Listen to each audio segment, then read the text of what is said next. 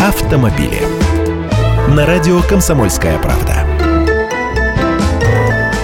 Здравствуйте, я Андрей Гречаник. Гаишник должен обращаться на «вы» и говорить без нравоучений. Это не я выдумал, черным по белому написано в административном регламенте МВД. Цитирую.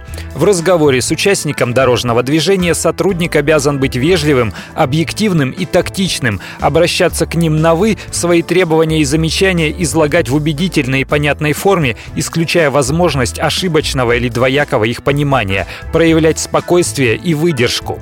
Разъяснения должны даваться без нравоучений, убедительно и ясно со ссылкой на соответствующие требования правил дорожного движения и других нормативных правовых актов. То есть хамить им не положено, и устраивать засады, кстати, тоже.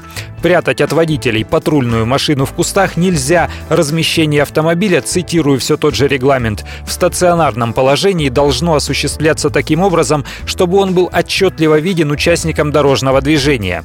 Использование транспортных средств, не относящихся к патрульным автомобилям, не допускается. Точка. Зато разрешается устанавливать макеты и манекены для предупреждения нарушений.